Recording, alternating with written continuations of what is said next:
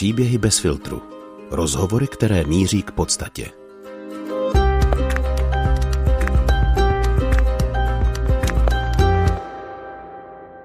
Posloucháte další díl Příběhů bez filtru. Od mikrofonu vás zdraví Marie Moreno. Pokud se vám naše rozhovory líbí, budeme rádi, když nás podpoříte, abychom mohli v naší práci pokračovat. Všechny možnosti, jak na to, najdete na www.bezfiltrupodcast.cz v sekci Podpořte nás. Děkujeme. Představte si, že nastoupíte do autobusu plného nejrůznějších lidí. Většina z nich je vyděšená a spousta jich pláče. Odjíždíte neznámo kam. Váš manžel nastoupit nemohl. Nevíte, kdy se s ním znovu potkáte a jestli vůbec. Přesně to se stalo Olze a její 10leté dceři Nasti, když utíkali z ukrajinského Záporoží před válkou. Za pár dní to bude rok, co ze dne na den opustili domov a žijí v Brně.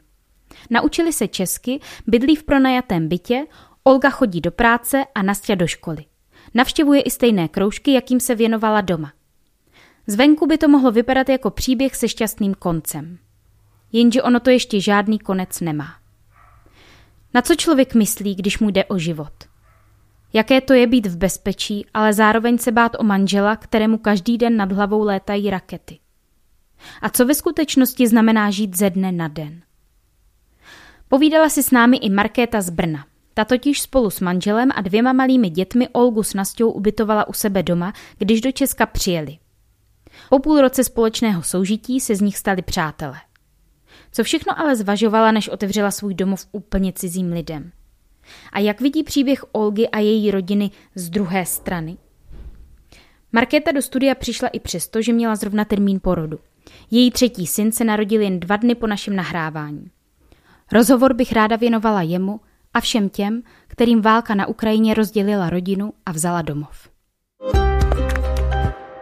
Tak já vás tady vítám v našem podcastu Bez filtru. Jsem moc ráda, že všichni čtyři jste přijali pozvání. Vítám tady Olgu. Dobrý den. Vítám tady i Markétu. Dobrý den. A vítám tady Nastyu, která nás poslouchá zatím mimo mikrofon, ale na kterou se potom můžete těšit v bonuse v jejím vlastním mini rozhovoru. Prvně se obrátím na Olgu. Já vím, Olgo, že jste se nedávno vrátila ze Lvova, kde jste se vlastně po 10 měsících, jestli to říkám správně, setkala s vaším mužem. Mě by zajímalo, jaké to bylo, když jste se viděli po takové době. Ano, to 10 měsíců už neviděli s manželem a proto, co já mám dojet do Lvova a setkat se s manželem, já přemýšlela o to, protože on v práci má kolegu, který už taky musel jít na válku. On má miminko i já nad tím přemýšlela, protože v práci měla dovolenou vybrat tu a měla čas i přemýšlela, co když on taky půjde na válku, to my můžeme už vůbec v životě nesetkat se. Proto to byl takový... Já musela to dělat. Mm-hmm. A to je opravdu ve hře, že by šel do války, jakoby do boje? Teď? Ano. Mm-hmm. To může dnes, může zítra. On, jestli tomu dobře rozumím, on tam zůstal, protože kdykoliv ho můžou povolat. Ano, on musí tam zůstat, ale dnes on pracuje, je není v válce, ale já nevím, jak to bude zítra. Nikdo neví. A co on tam teda teďka dělá? On pracuje na své stejné práci. On to je velká fabrika, která dělá železo. Stejná taková fabrika, když někdo sleduje válku na Ukrajině, všichni viděli ten Azovstal, tu velkou fabriku. To je taková v Zaporoží stejná fabrika. Co jste si jako první řekli, když jste se po tak dlouhé době viděli? Já jenom břečila. To bylo moc těžko. A už zatím on moc hodně povídám za všechno. On všechno ví, jak my tu děláme život, já taky vím, jak on tam je. I vůbec nechtěli mluvit, chtěli být to spolu. Jela tam s váma i Nastya? Jo, Nastya taky. Nastya vůbec nevěděla, co my jedeme na Ukrajinu. Była moc przekvapena, gdyż już my byli w autobusie. Ona myślała, co my jedziemy do kamaradów w Polsku. Tam bydlą nasi kamarady. W autobusie ona spała.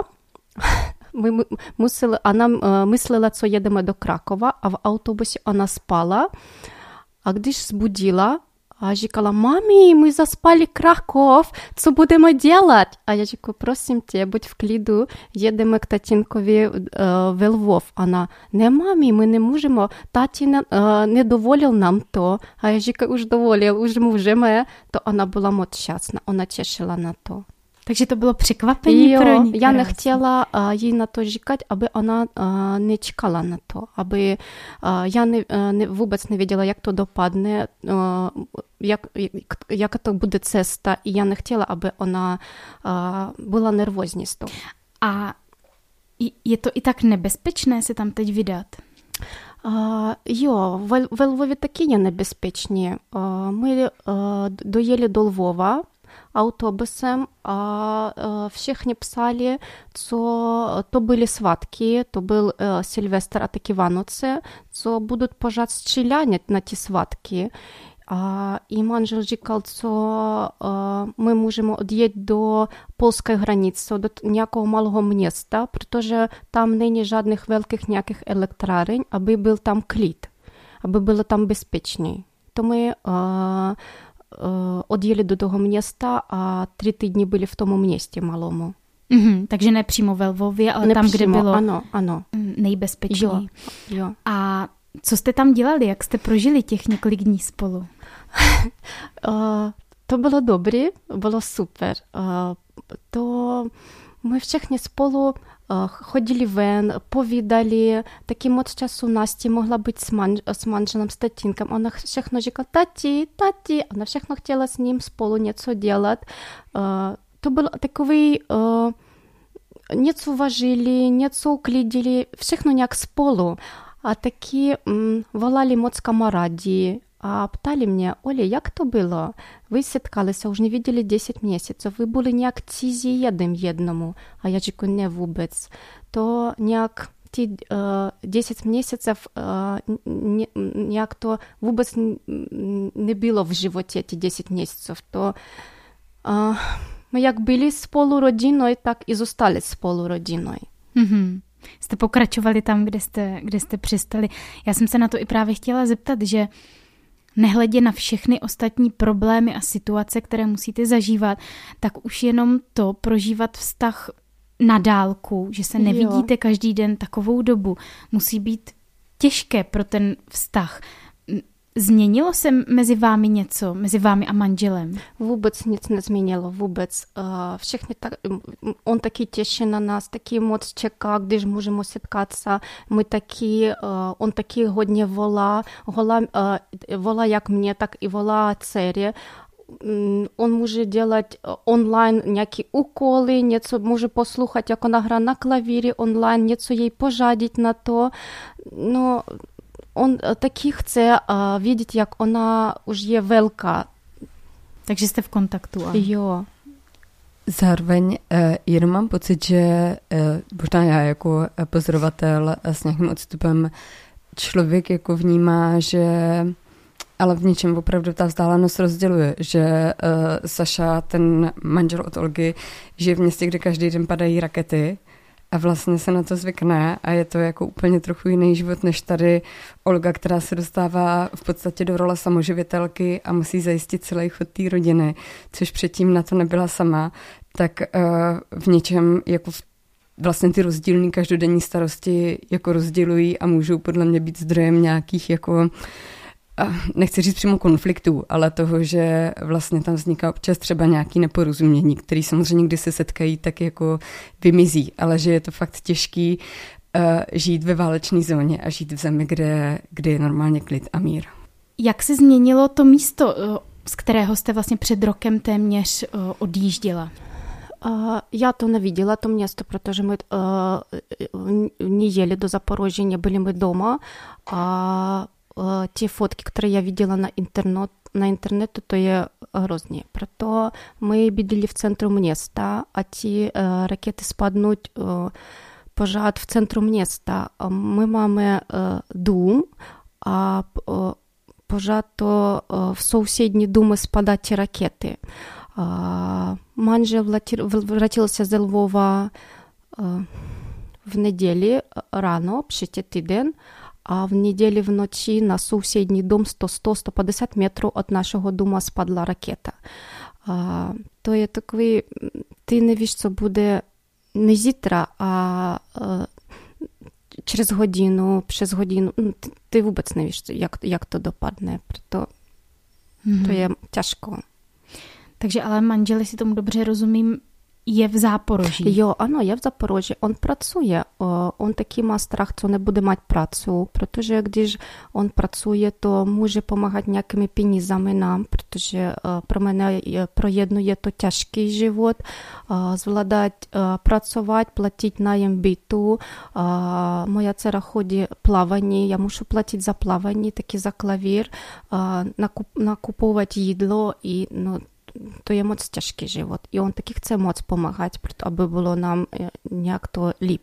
Já jsem viděla teď nedávno v lednu nějakou reportáž právě ze Záporoží a oni tam říkali, že život tam funguje ano. z 90%, ale s tím, že tam prostě jsou útoky, ale vlastně lidi chodí do práce, je to tak? Je jo, to jo, chodí, správně? Ano, chodí do práce, ano, to je tak. Takže dá se tam žít?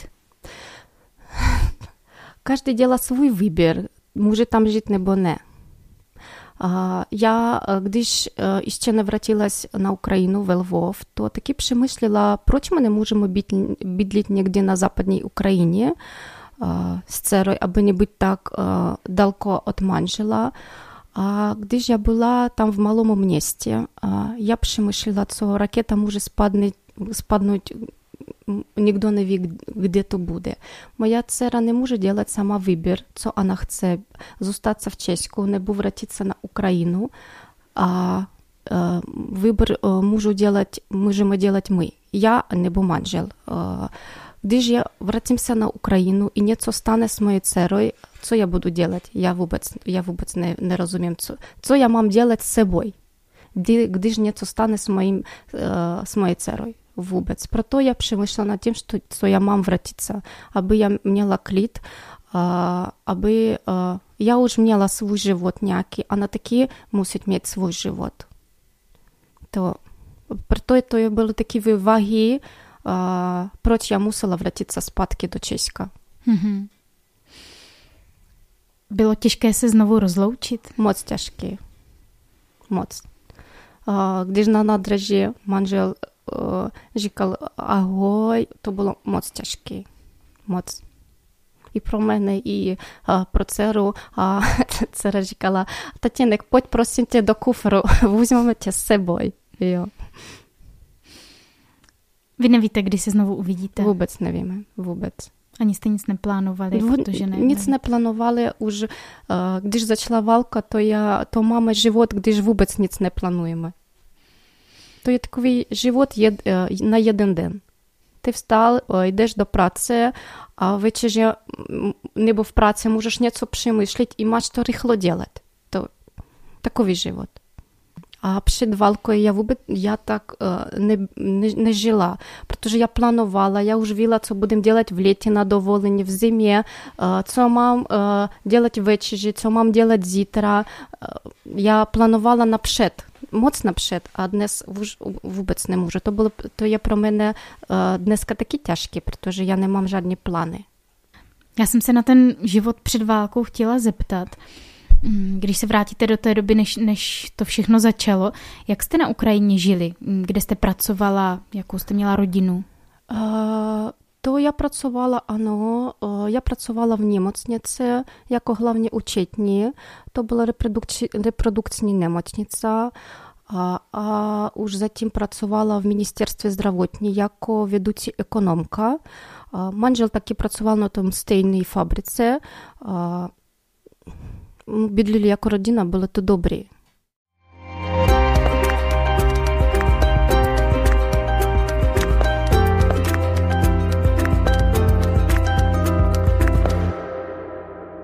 Kdy jste si uvědomila, že opravdu začala válka. Vzpomínáte si na to? Jo, to bylo 24. února.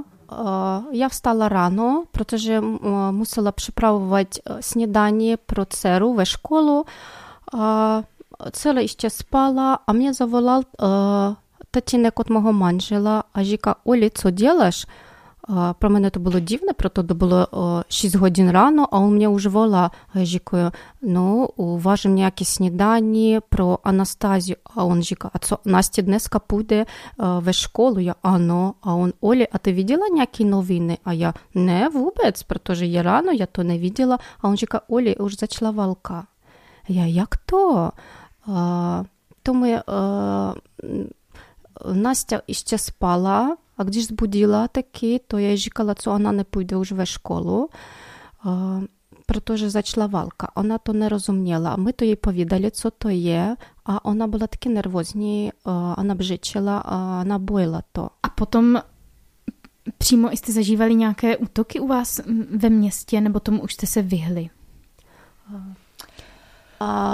Co my musíme odjet z Zaporoží, my přemýšleli, protože Nastě už moc bojila a měla tu alergické reakci, to neurodermit a pořád to... Jako nějaký exém, který vyskákal tady z toho traumatu. Ze stresu, ano, ano. I manžel mě říká, já odvezu vás na západní Ukrajinu na 2 týdny, aby tam byl klid a zatím už vrátit se z domu, protože všichni mysleli, co válka rychle skončí. On mě říká, prosím tě, zbalí nějaké věci pro sebe a pro dceru, aby tam něco měli. To bylo takové, знаєте, už dneska to je takové hračně, protože já vůbec nerozuměla, co já skladám do toho baťohu. To byl nějaký termo, nějaký spodní, něco teplé, protože na západní Ukrajině je pořád zima. A my jeli autem a bylo taky dala do toho auta ty pytli, kterých když stanuješ zpět ty pytli. Spací pytel. Jo. Já vůbec nevím, proč já to dělala. Já dávala to všechno do toho auta. A když jeli my autem, bylo moc lidí, kteří taky jeli od války. My jeli do západní Ukrajiny, to bylo 4 dny v autě. Ми нігде не спали, протеже всіхні готелі, всіхно було небо завжене, небо уж було пилно, протеже було моц ліді, і ми спали, чи ночі ми спали в ауті, в тих петлях.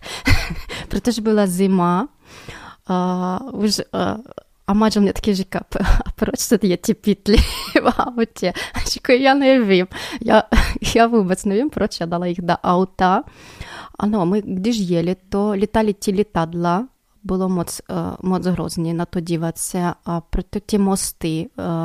Де ж доїли до някого мосту, а на нього спадла ракета перед нами, і всіхні авто, то був такий затор, було моц аут, протоже там спадла ракета, і ніхто не мог їти через той мост. Ми мусили чекати, де ж něco оправують, аби їти далі, небо ніяке місто, уж таки було завжене, ти не мог їти в те місто, протоже там таки спадла та ракета в тому місті, було годні тих літадел, то було hrozně. Olgo, a vy jste to třeba viděli, že tam něco vybuchlo nebo spadl ten most? Přímo jste to viděli z toho auta? Jak spadl ten most, my neviděli, a jako tam něco hořelo, jak spadla, ano, to my viděli. A ty jsi mě říkala, já si to teď nemůžu vybavit, jestli prvních 6 kilometrů jste jeli 20 hodin, nebo že na vás stříleli, jak jste byli v těch autech, když jste spali, nebo... Ne. Nemůžu si to vybavit přesně, ale... Když něco nefungoval ten most, to byly takové cesty, které my jeli 20 kilometrů, my jeli 6 hodin.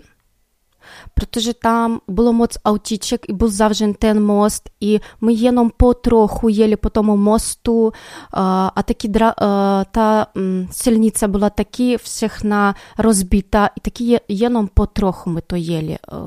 Proto to vypadalo tak 6 hodin. V nás někdo, kdy my stojali nebo jeli potrochu, to nikdo nestřílel. Ми єном виділи, як то є, як то спадне, але як того же, ніби ніц такове, але про нас то на щастя ніхто не щиля. A co jste u toho vlastně cítila? Já si to vůbec nedovedu představit, že jedu a vidím, jak tam prostě padají bomby. A... Já myslela jenom, aby všichni byli zdraví, aby my všichni byli živí. Jenom tak. Takže jste se bála o život opravdu? Jo. Bylo to poprvé takhle v životě, když jste... Poprvé, vůbec poprvé. I já myslela, co nemůžeme vrátit se zpátky v Zaporoží, protože když jeli, taky čtěli ty noviny a tam psali, co už město, které my projeli, tam taky spadla nějaká raketa. To nebo ty budeš jet vpřed na západnou Ukrajinu i tam bude padat raketa, nebo ty budeš vrátit se zpátky i tam taky padá raketa. Mm-hmm. Vy jste tam jeli za někým? Nebo jste nevěděli, kde budete? Nevěděli, protože to bylo v jednu hodinu. To manžel říká, prosím tě, zbalí věci, to v jednu hodinu ty zbalil ty věci, dal jich do auta i jel. Hledali na nějaké inzeráty a volali pořád, aby pronajmat nějaký byt nebo něco, nějaký pokoj, ale už všechno bylo plné, bylo moc lidí. A nakonec jste teda zůstali kde? To my dojeli před Lvovem, to byl nějaký hotel, protože už bylo už moc těžko tolik času být v autě. To byl nějaký hotel, my zůstali se, aby přichovat se, nějak pospat trochu, protože už se potřebovali. A když spali, to tam taky před Lvovem taky začaly padat rakety. A ráno mě manžel říkal, ty musíš jít za hranicu. Někde do Polska, někde jiný, ty musíš zachránit děti. Ty musíš zachránit naši dceru. Ty peníze, které my měli před začátkem války, něco tam skladali, on všechno to brali te s sebou, ty peníze, on... nevím, jak to bude do kapsy, mm-hmm. Z kapsy dal ty peníze a dal i mě i říkal, Oli, prosím tě, jít do Lvovu a zachraň dceru.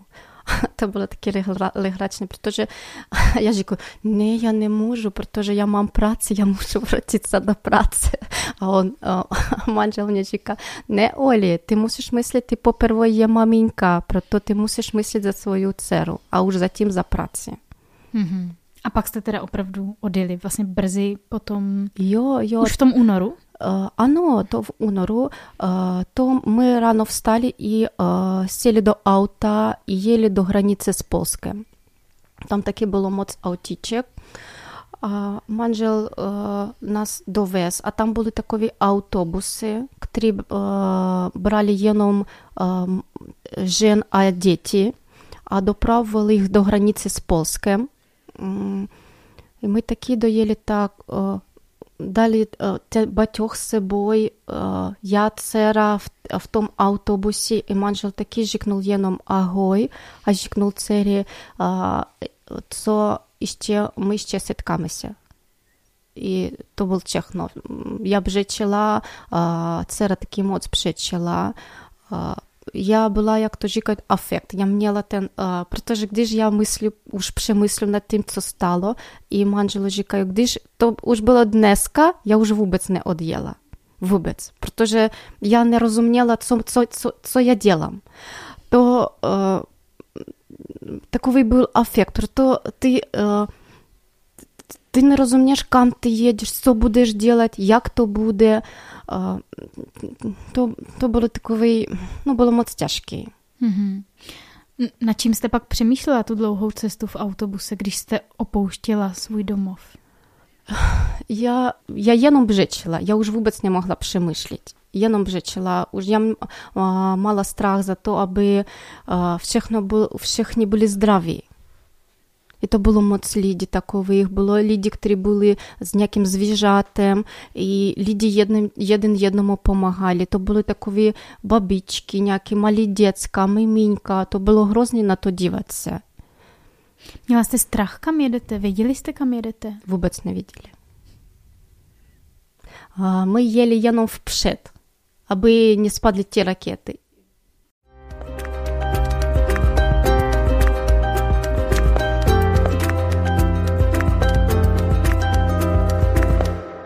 Pojďme si teďka zastavit u Markety, protože já vím, že vy zrovna, když jste se dozvěděli o tom, že začíná válka, tak jste byli v zahraničí. Mm-hmm. A jak vy jste se dozvěděli o tom, že začala válka?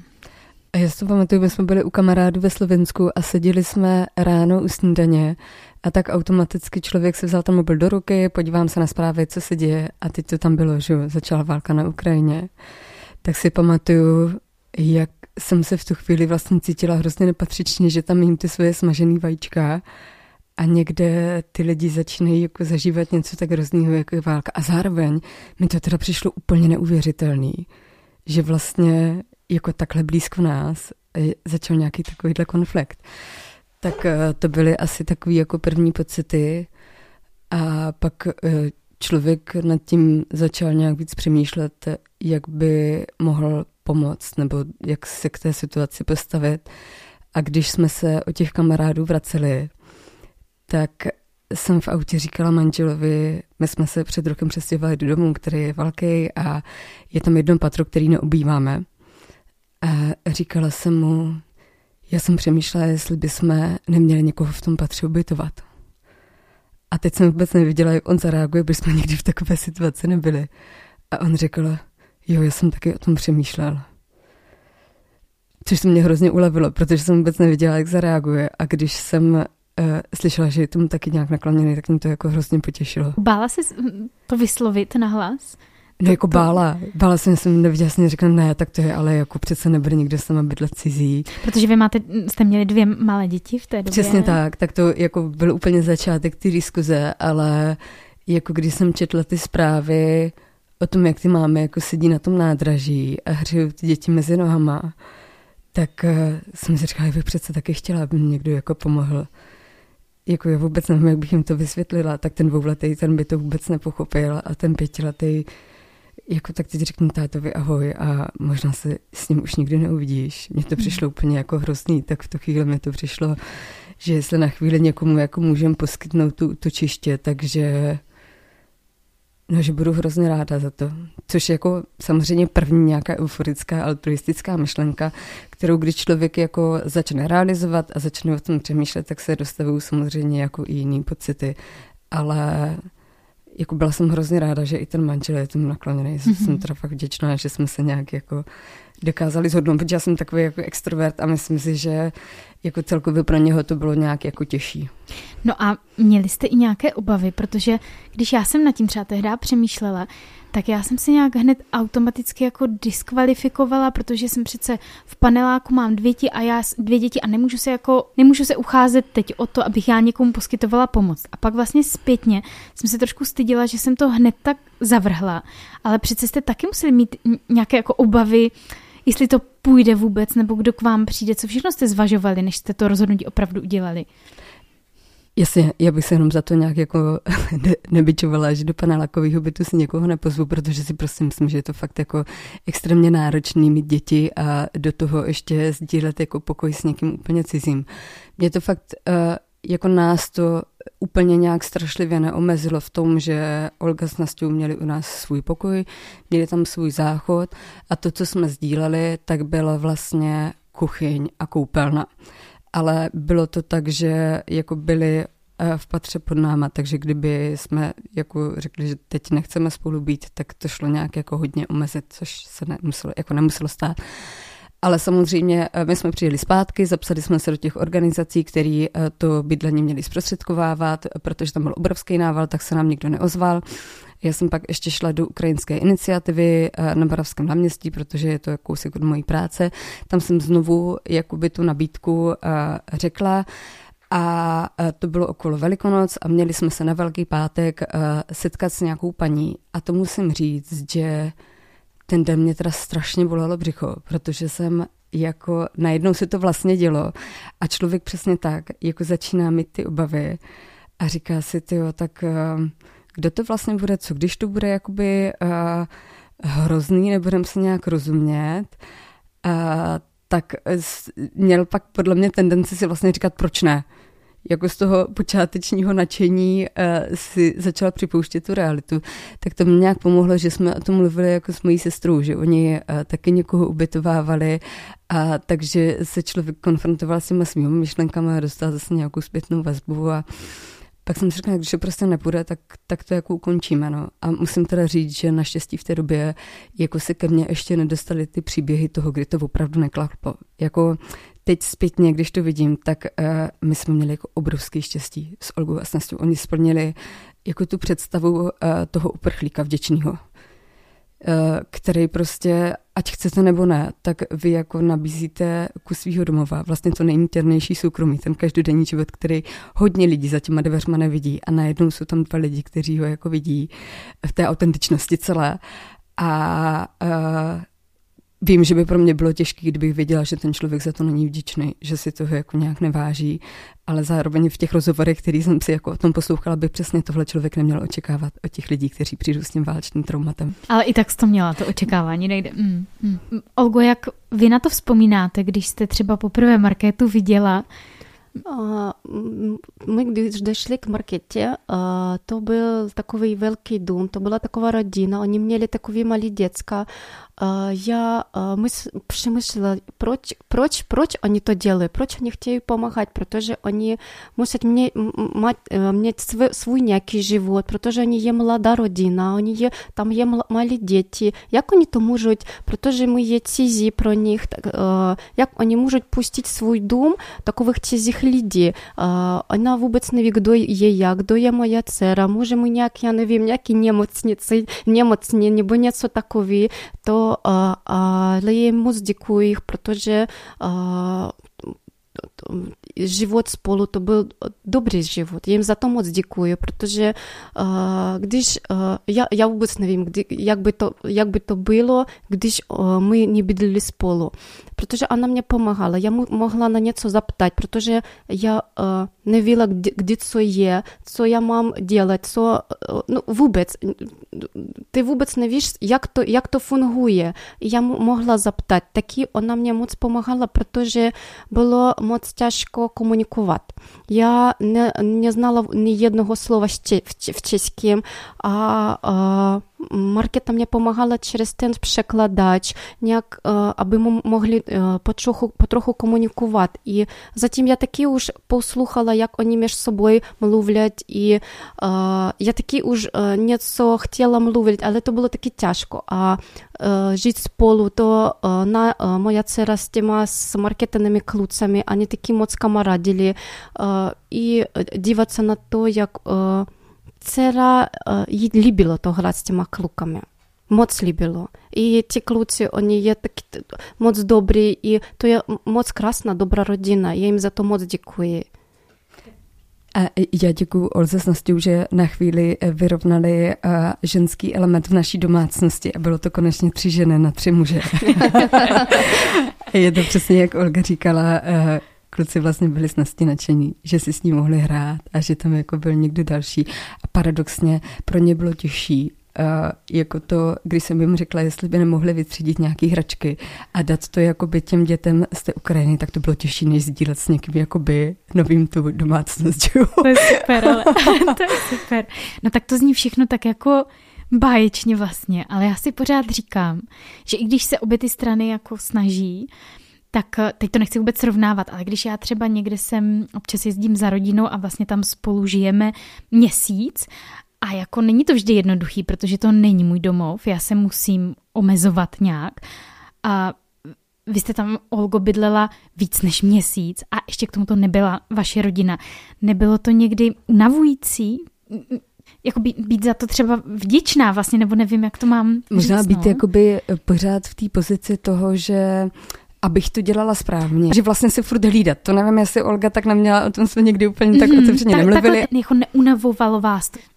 Ne, vůbec proto to neunavovalo, protože já viděla, jak to Marketa s těma 2 klucami. Ona je taky pořád unavená i já chtěla jí nějak pomáhat, protože aby ona neměla ještě moc nějakou prácu. ja jej w porządku, że Marketa to jest jako wywierka. Wszystko nieco delasz jako dokoła. To jest takie ciężko z tymi klucami. Oni je mali, oni brzeczą, oni buchkają, nieco delają, a ona musi to takie zwładnąć. Ja chciała jej takie pomagać. Ja jej była mod wdzięczna, ich rodziny i takie chciała, aby ona, jej takie było nie ciężkie ten żywot, aby my gdzieś z polu bydlili. Ja wszystko przemyślała, aby nějak to zlehčit, taky, aby něco jí pomoct. A pro tebe to teda bylo, jaký Marketo, když... Já se omlouvám, já jenom odbočím ještě, což jsem říkala, že bych chtěla, aby zaznělo. Což mi taky nepřišla samozřejmost, že mě psala jako Olgy manžel, že za to strašně děkuje a že je prostě za to vděčný a tak. Což jako si nemyslím taky, že je nějaký jako standard a vždycky občas napsali, jak se máme a jak za tohle děkuje a tak. Takže i toho si teda jako moc vážím tady v té zkušenosti. A zpátky k otázce, jestli to pro mě nějak bylo těžký, omezující? Nebo... No, protože tam máš ty svoje dvě děti, taky jsi asi někdy z toho... Jo, tak to byla jedna z mých nočních můr, že někdo teda uvidí, jak tu výchovu jakoby opravdu dělám, že jo, že za těma zavřenýma dveřma. Toho jsem se jako velmi bála a tak doufám, že jsme se dopředvedli úplně v nejhorším světle. Ale tak někdy byla vlastně paradoxně pomoc, protože tam opravdu byla ta Nastě, která si s těma klukama hrála, takže tím to zase rozvazovalo mě ruce pro to něco dělat. A já vím, že to zní hrozně romanticky, ale mně fakt zpětně nepřijde tak nic, jako co by mi utkvilo v paměti, že by pro mě jako bylo náročný a stěžující, tak tím, že jsme třeba sdíleli tu koupelnu, tak jsem se na to, myslela třeba na to, že si mám vzít ty kartáčky pro ty děcka, který už jdou spát dřív, než tam jako jdou holky nebo tak, ale jako nic tak úplně zásadního mě jako nenapadá. No a neměla jsi to teda ty, takový to kontrolování, to mě zajímalo s tou výchovou, že když jsem jako mamka před někým, tak jako...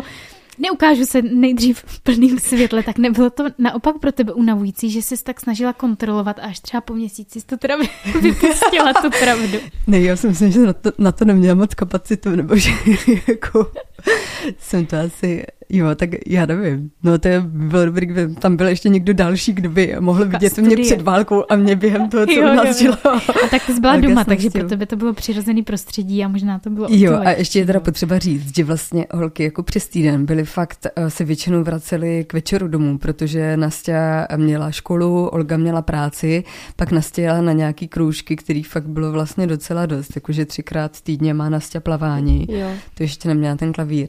Takže se vraceli, že naopak kluci na ně jako někdy bylo to, že nechtěli jít spát, protože čekali, až přijde Nastya, aby ji mohli jako pozdravit. Takže, no tak to bych mohla říct, že byla nějaká moje stěžující okolnost, že nerespektovali moje pravidla, ale jinak jako vůbec. Ještě do toho vstoupím asi ze strany manžela. Já si myslím, že pro něho to bylo vlastně jako v něčem náročnější a daleko víc omezující pro mě, protože přišel z té práce. Teď ty děcka ho nenechají vydechnout a hned na něho naskáčou.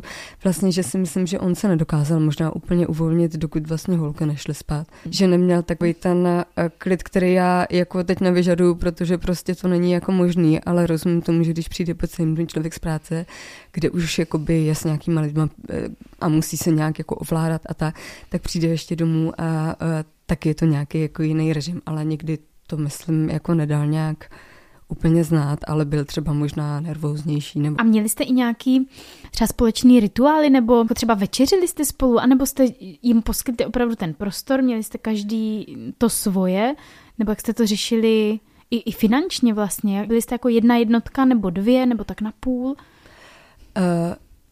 My jsme vlastně teda sdíleli tu kuchyň a nebylo to tak, že by tam byl vyhraněný čas, kdy tam bude Olga s Nastyou a kdy tam budeme my, tak stejně jsme nikdy měli návštěvu a bylo úplně přirozený, že Olga s Nastyou přišli prostě domů a když chtěli, tak tam mohli jako být s náma, že jsem neříkala Oli, tak teď máme návštěvu, byla bych ráda, kdybyste byli zavření dole, že vlastně jako tím, jaká Olga s Nastyou jsou, tak pro mě jako se staly přirozenou součástí té rodiny a vůbec jsem neměla potřebu nějaký jako separovat.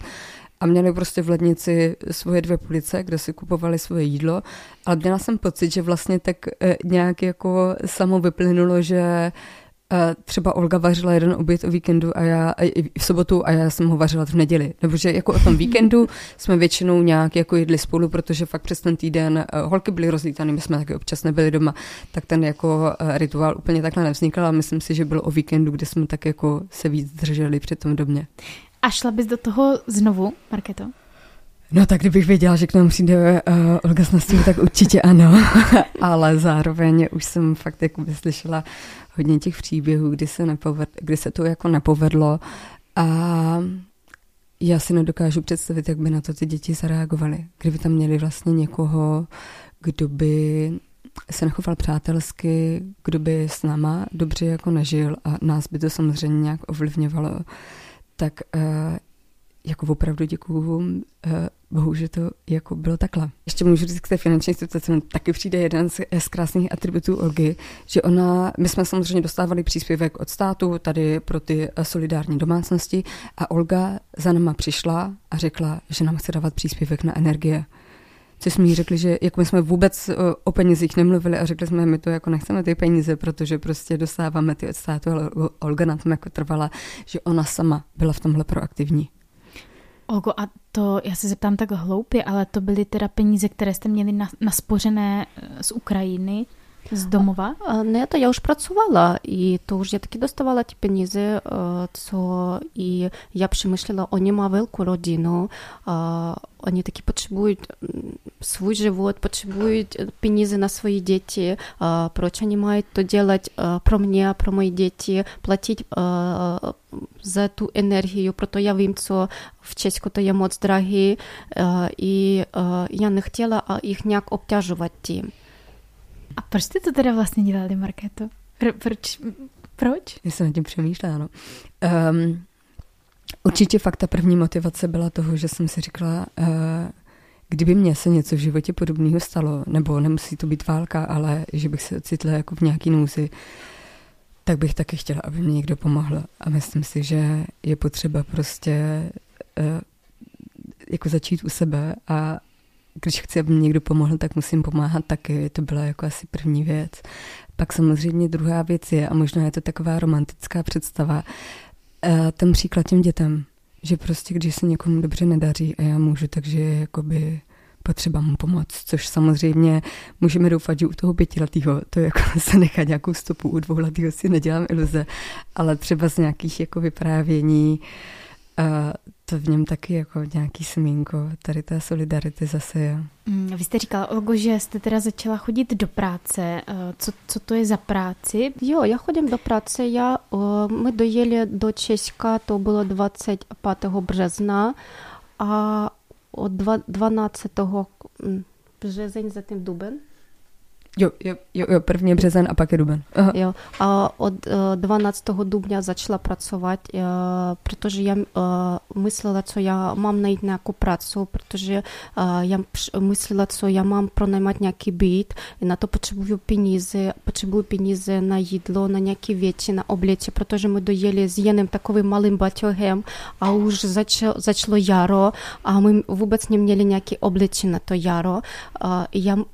Já hrozně myslela za tu prácu. I to já začala dřív pracovat.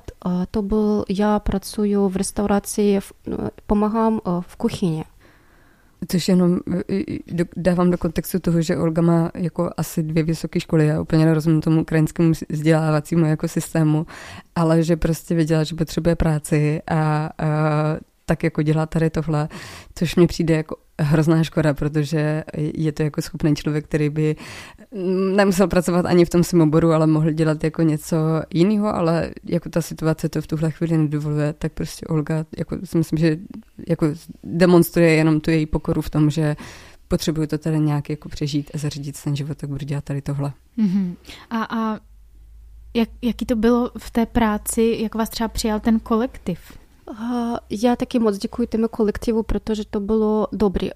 Я їм дякую, протоже вони я не розуміла, що вони хочуть, протоже я вůbec не розуміла жодного чеського слова. Ну, я нам таковий то дякую, добрий день, це такого і всехно. А в праці потребували něco dělat dřív, rychlo, а я вони мені то říkали, а я вůbec не розуміла, і вони мені мусили то указати, що я мам делать.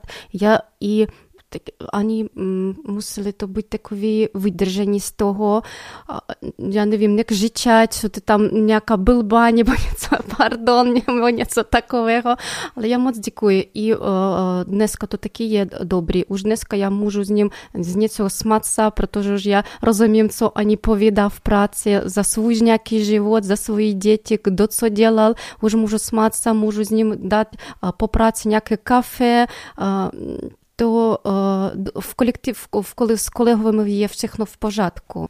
A zároveň, když se Olga samostatňovala a hledala si ten byt, tak ho potřebovala nějak vybavit, tak i jako část toho vybavení vlastně poskytli ti lidi z práce. No a neříkáte si právě někdy, že vám chybí ta vaše práce, že teďka děláte práci, kterou byste opravdu nedělala doma?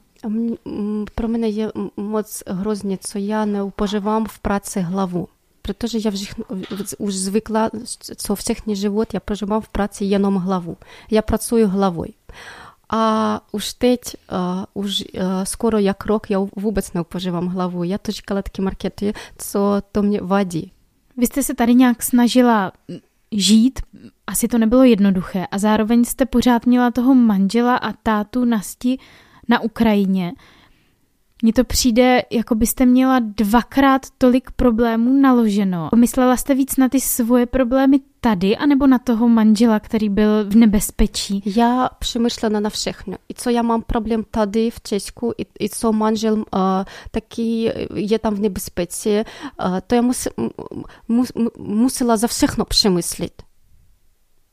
Я вůbec nespala, nevím kolik času, já spala jenom v noci, jenom 15 minut. Já mám hodinky i spím taky v hodinkách. Když otevřím oči, je půl, zatím je 3/4.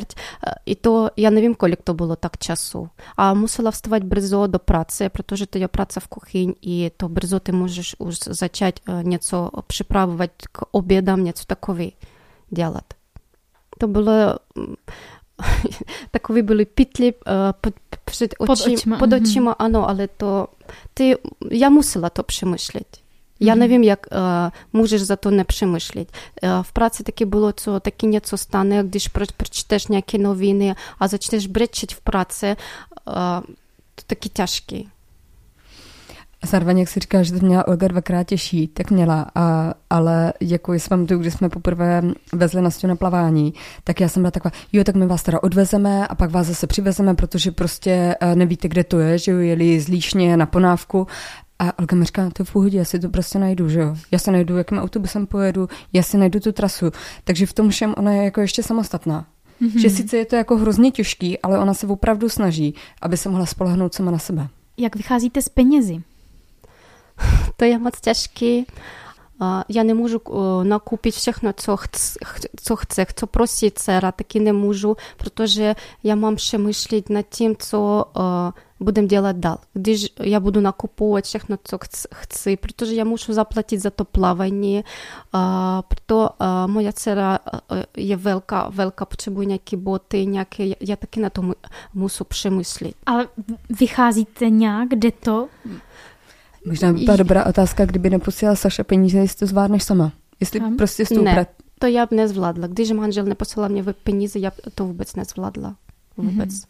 Já to jenom teda doplním konkrétně, protože mi to přijde jako zajímavý možná pro lidi, kteří mají představu toho, že teda je hrozně pohodlný být tady v Česku na těch dávkách a jak by jako se měli teda tady ty lidi osamostatnit a takhle. Tak Olga má nějaký plát a potom, co zaplatí prostě ten nájem, tak jí podle mě třeba, když ona má podle mě nějaký příspěvek na Nastě, který teď přesně nevím, kde, jako kolik je, ale když vezmeme jenom plat a to, co dá za ten nájem, tak jí třeba na život zbývají jako 3 nebo 4 tisíce. To má dceru, která prostě chodí do školy. Jak dlouho jste vlastně u Markety bydleli? Měli jste to nějak nastavené, jak dlouho tam budete? Když my začali tam bydlit, to Marketa říkala, co můžeme bydlit půl roku. A já myslím, my bydlili 5 měsíců. Jo, 5 měsíců, protože já už, když poznala, co Marketa bude mít miminko, já ji ptala, co musíme my přestěhovat dřív, protože já rozuměla, co ona potřebuje svůj prostor, oni potřebují svůj čas pro svou rodinu. Já nechtěla jich tím obtěžovat, protože to je, když ty už víš, co budeš mít miminko, a to je moc těžký. Já vím to, jak já cítila to se, jak by jakby ja to odczuwała siebie na Marketinom mieście, gdyż ja to była. Ja myślała, to były takie mocniczki. I ja pytała, czy możemy my jak trochę zostać, nie, bo my musimy już gnet to делать. A Marketa mnie czekała, nie, ty nie możesz, my z tobą to powiedzieli, co na pół roku. A przy tym ja już zaczęła oglądać bit. А було то моць тяжкі глядати тен біт, протож я не могла, я волала, але не могла розуміти, що мені відповідали. Я попросила таки Маркету, аби вона таки волала за ten beat. Jo, to podle mě znovu demonstruje Olžinu povahu. Ona klidně mohla čekat, až vyprší ten termín, který jsme řekli, a pak já jsem nad tím samozřejmě přemýšlela, protože jsem si prostě nedokázala představit, že by mi doma mohla miminko, a já jako začátky mateřství nepožívám nějak úplně sluníčkově, takže jsem věděla, že pak už nebudu mít asi kapacitu nějak, nechci říct se přetvařovat, ale nějak se ovládat, takže jsem si říkala, že to budeme jako muset otevřít, samozřejmě z toho jako taky nebylo dobře, protože jsem je nechtěla vyhánět, ale Olga přišla sama a říká, Marketo, vy budete mít další dítě, tak neměli bychom si najít vlastní bydlení. Tohle si taky prostě myslím, že není samozřejmost. Takže teď bydlíte sami? Ano, teď bydlíme sami. A je to lepší, stejné? To je moje sami, i to je takový moc klid. To mnie nie bawi, protože ty jest sam, všechno je sám. A když to byly moc děti, byly ti kluci, Nastya spolu s těma klukami, i nějak to byly děti spolu, i to byl takový hlas, to bylo lepší. A já taky pomňu, jak to v létě Marketa s rodinou odjeli na dovolenou, nevím, 2 nebo 3 týdny nebyli doma, a to takový byl takový klid. I to bylo hrozný. Jaký to je, Marketo, poslouchat, že klid, to je hruza. Jenom jestli bychom se nemohli nějak vyměnit, že bych třeba přes den chodila bydlet k vám, Oli, a jenom na nás bych se nějak vracela domů. A na Ukrajině zůstali vaši přátelé? Jo. Zůstali. Kdo všechno vlastně, kromě manžela, koho tam máte i z rodiny? Mám tam tatínka svého. Mm-hmm. Tatínek taky už, když začala válka, to už nepracuje, a manžel taky tam musí pomáhat tatínkovému mohu, protože on taky nějaké jídlo připravovat nebo něco takové, platit tu energii za dům, no něco takové. Do toho mi ještě, pardon, přijde zajímavý, doufám, že to Olze nevadí, že to říkám, její maminka a sestra žijou v Rusku. No. Jo. Dlouhodobě nějak? Jo, dlouho, už moc času, nevím, moja sestra, nevím kolik už roku, 12 nebo 15 roku žije v Rusku, a maminka, nevím, 7 nebo kolik taky, tam taky žije, ona, nebo ne, víc, protože už Nastya má 10 let, už víc, no už 11 myslí, protože, nebo 12, protože Nastya už má 10, to už rychle utíká čas. A proč? Protože ona tam má prácu, i tam žije a pracuje. Mm-hmm. A její sestra je vdaná v Rusku? Jo. A teď jak to funguje, já to vůbec nevím, oni nemůžou... Nemůžete se vidět. Oni nemůžou nic poslat ani pomoc. Ta maminka by jí chtěla poslat třeba peníze, ale nemůže, že jo, protože prostě jsou všechny ty sankce, takže její máma vlastně jí nemůže nějak pomoct, i když chtěla za tebou přijet do Polska, myslím, si říkala maminka. Do Polska taky chtěla do Česka, ale to taky nemůže. Ano. Takže oni jsou proti válce? Ano. Na vaší jakoby straně? A maminka, ano, proti válce, a moja sestra, no to podporuje. Podporuje, já bych říkala, ne válku, a podporuje ten stát. Jako Rusko, zájmy Ruska. Hmm. Je to... Protože já mám takový pocit, že my to vidíme ještě úplně jinak. Já mám takovou představu, že lidé, co žijí v Rusku, tak opravdu jsou ovlivněni tou propagandou a tím, co jim říkají ostatní, moje sestra tak je to ten případ. Jo.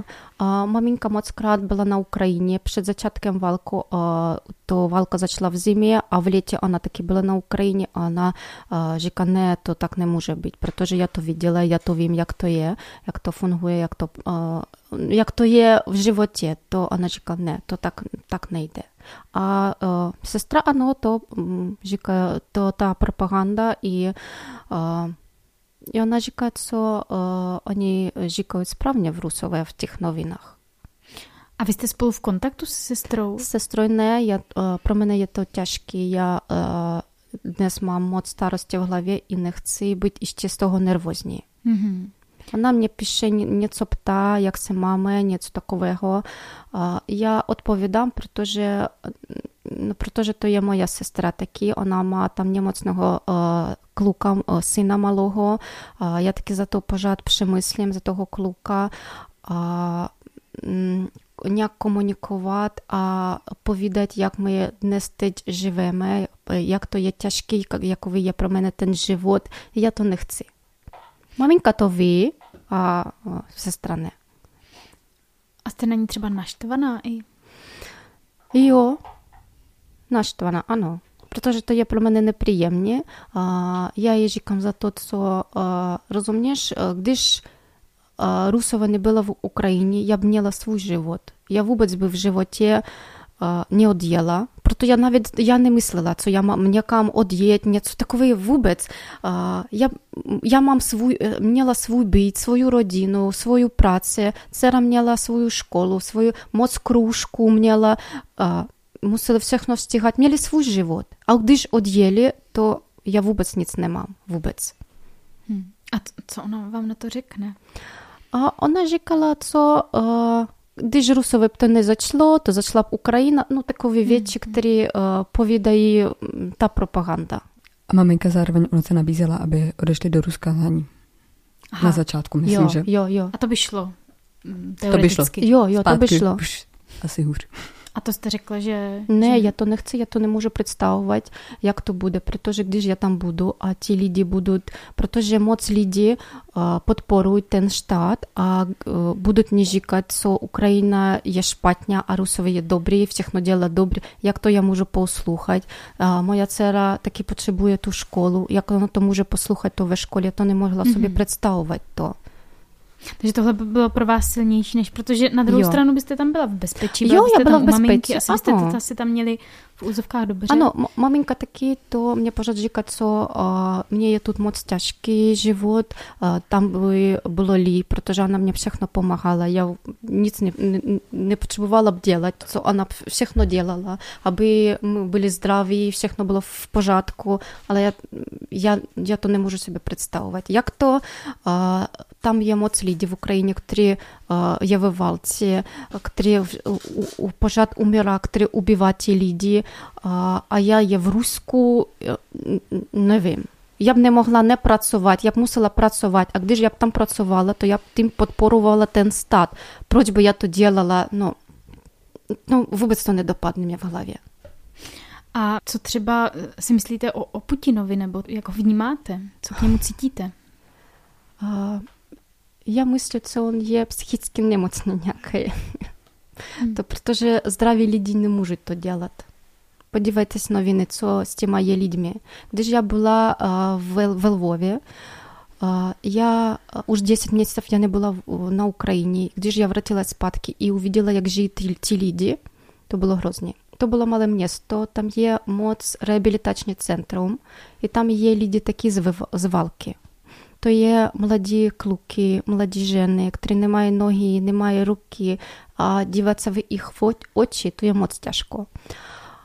Прото пожад моць людям помагає, моць людей помагає і то фунгує, прото то фунгує. Коли ж люди не помагали один одному, то б не фунгувало.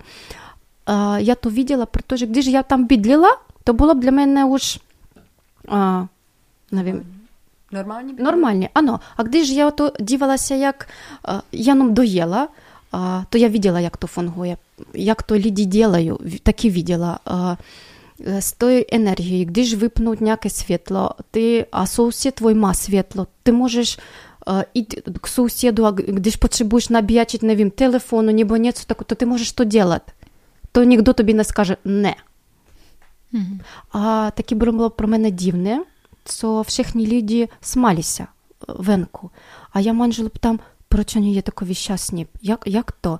A on mě říká, Oli, podívej se, oni taky chtějí mít život.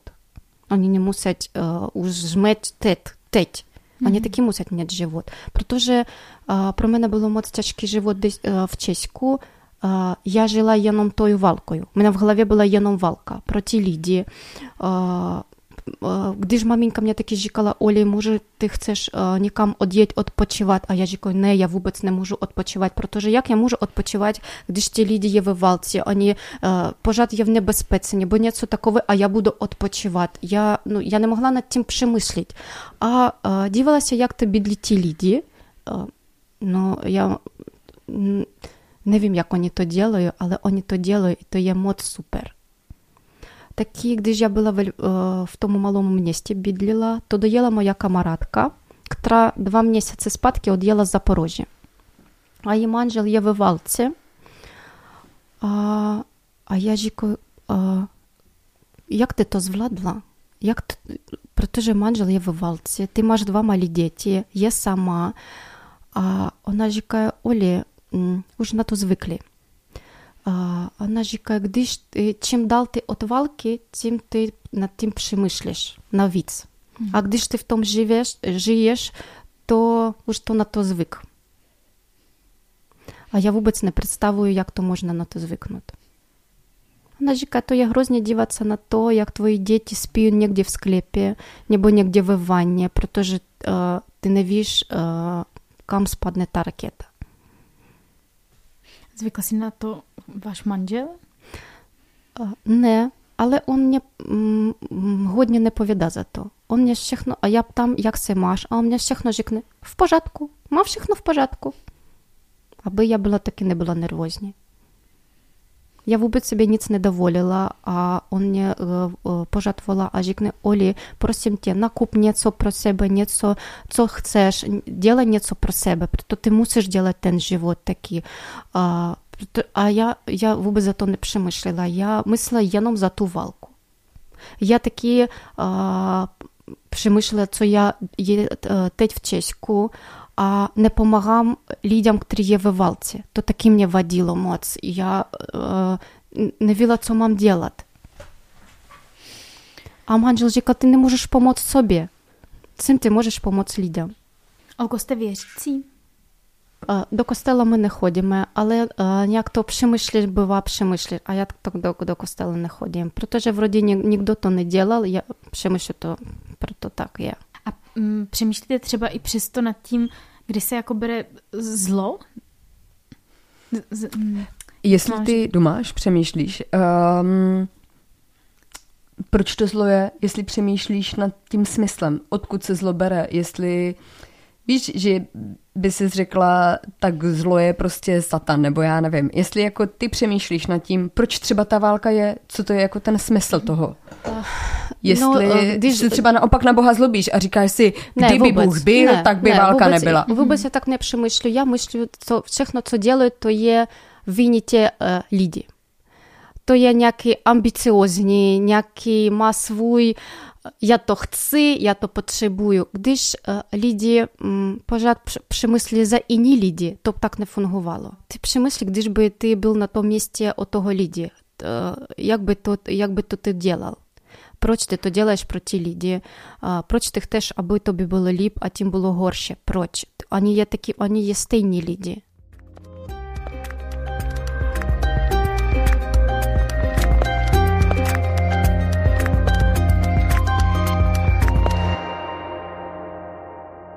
Co pro vás znamená domov?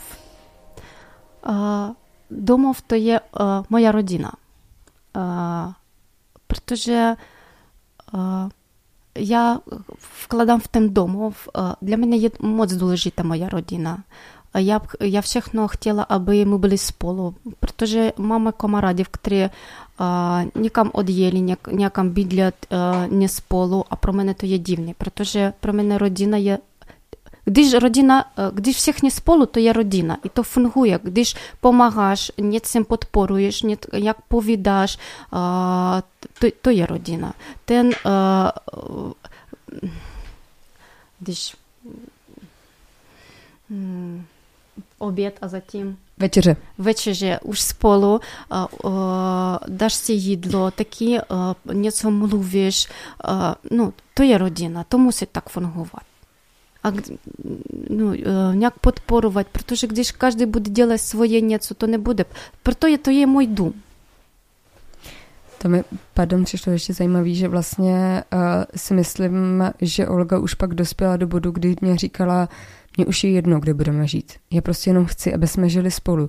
Což ten Sasha jako takovýhle vlastně mentální posun ještě neměl, protože je prostě v tom místě a je trochu vlastně uvězněný v tom, jakože chrání ten domov. Mm-hmm. Ale pro Olgu vlastně, jak už je dlouho pryč, tak ten domov jako je trochu v něčem jiným. Když oddělena na začátku, to já přemýšlela, co já chci vrátit se dom zpátky na Ukrajinu, v svůj dům. A už nevím, kolik času, to já přemýšlela, aby já chci, aby my všichni byli spolu. Mně to jedno, kdy my budeme bydlit v Česku, nevím, nikdy jiná nějaká zem, to jedno. Aby byli všichni spolu. Je nějaká šance, že by váš manžel mohl přijet kamkoliv, ať už sem, nebo může teď vlastně? Teď legálně nemůže. Mhm. Možná můžeš jenom krátce říct, jak to vlastně říká zákon na Ukrajině. Proč Sasha musí zůstávat na Ukrajině? Že vlastně je v tom věku, kdy má aktivní vojenské ID? Má vojenské povinnosti on, i proto nemůže.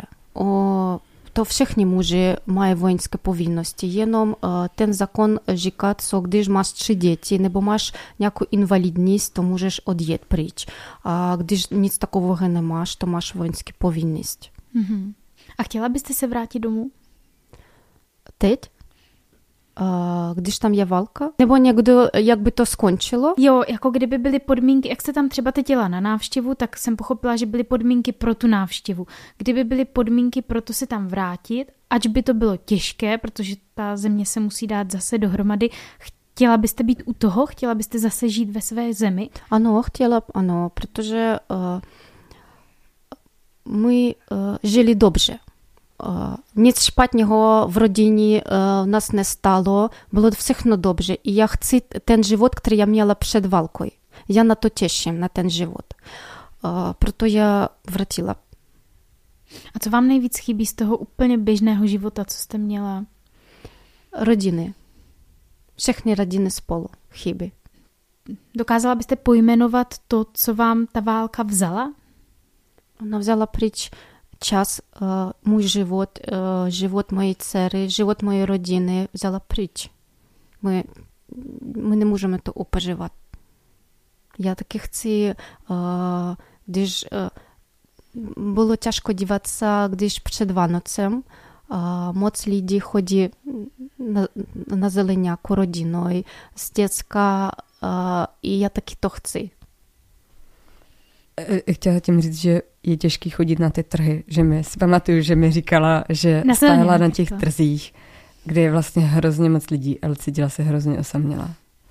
Ještě je to pro mě těžký, když je nějaký na Dominikanském na městě ty schůzky pro lidi z Ukrajiny, oni tam něco dělají. Já tam byla jenom jedenkrát, protože když já tam byla, Všechny taky lidi byli, někdo 2, někdo 3 člověk. A já byla sama i to bylo moc těžko rozumět, co to je, jak to v životě sám jeden.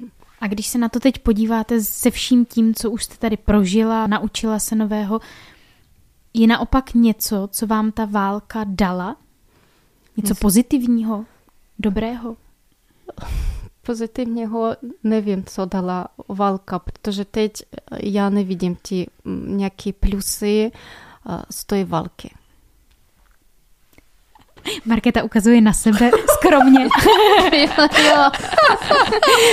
A Nastya tleská, takže to asi s tím byste souhlasila.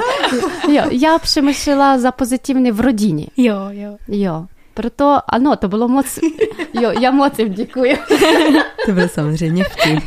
Ale mě určitě teda válka na Ukrajině dala přátelství jako s Olgou a s Nastyou a vlastně i nějaký náhled na nás samotný, jako někde jsem se nemyslela, že u nás někdo bude bydlet a najednou se ukazuje, že to prostě jde. Mm-hmm. Ale za to přátelství a vlastně za jako to... Nemyslím vůbec nějak feministicky, ale jak Olga ukazuje, jako jak statečná žena je, tak to je jako inspirativní. Poslední otázka.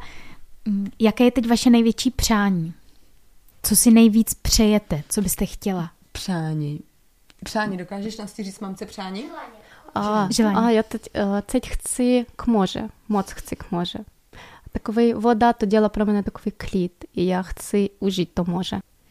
Tak přeju, ať se vám to splní a všechna přání, co máte. Jo, děkuji. Tak moc vám děkuji oběma, Marketě i Olze. Děkuji moc, že jste přišli. Děkujeme za pozvání. Na závěr vás zvuk poslechu rozhovoru s dcerou Olgy, 10letou Nasťou. Jak vzpomíná na den, kdy začala válka? Jaké je její největší přání? Co jí v nové škole nejvíc baví? A jaká je její nejoblíbenější česká sladkost? Rozhovor najdete na našem profilu na Hero Hero. Za spolupráci na tomto díle děkuji editorce Haně Kašpárkové a zvukaři Antonínu Kánskému. Příště naslyšenou se těší Marie Moreno.